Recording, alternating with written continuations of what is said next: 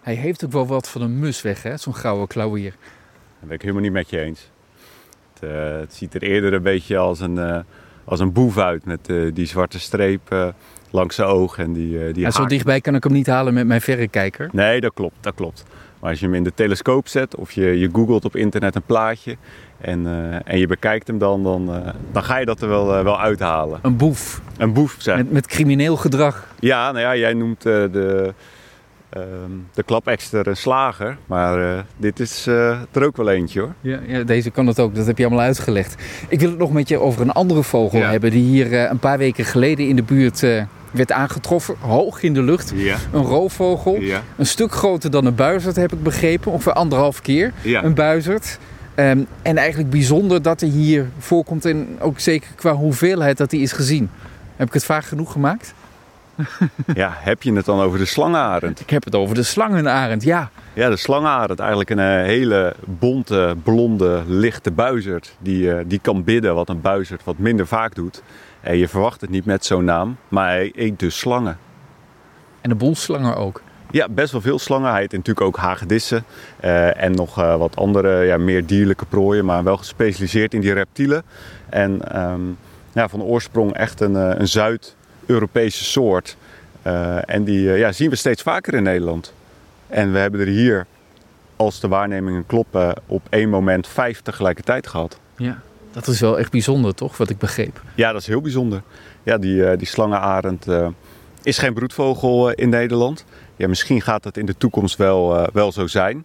En uh, ja, dingen kunnen snel gaan. Kijk naar de wolf. Die is ook uh, in een recordtijd een uh, ja, standdier geworden met een populatie hier. Dus wie weet gebeurt het ook wel met de slangenarend. En is dat dan een soort waar we ook blij mee moeten zijn dat die komt?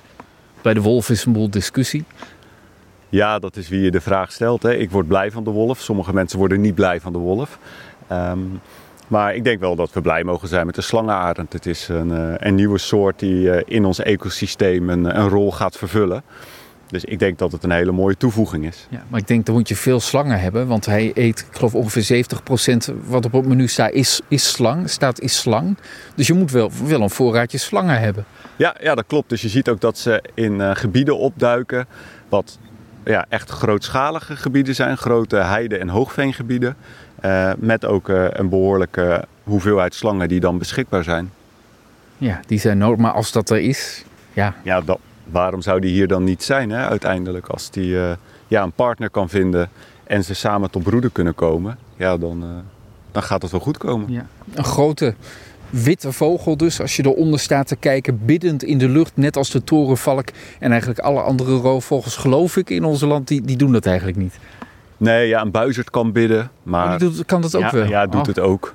En uh, in de winterdag uh, kun je nog weer een ruigbootbuizerd hebben. Die heeft het dan als kenmerkend gedrag. Maar ja, dan heb je geen slangenarend, want dan is het hier uh, ja. te koud. Want er zijn de, de slangen in, in winterrust.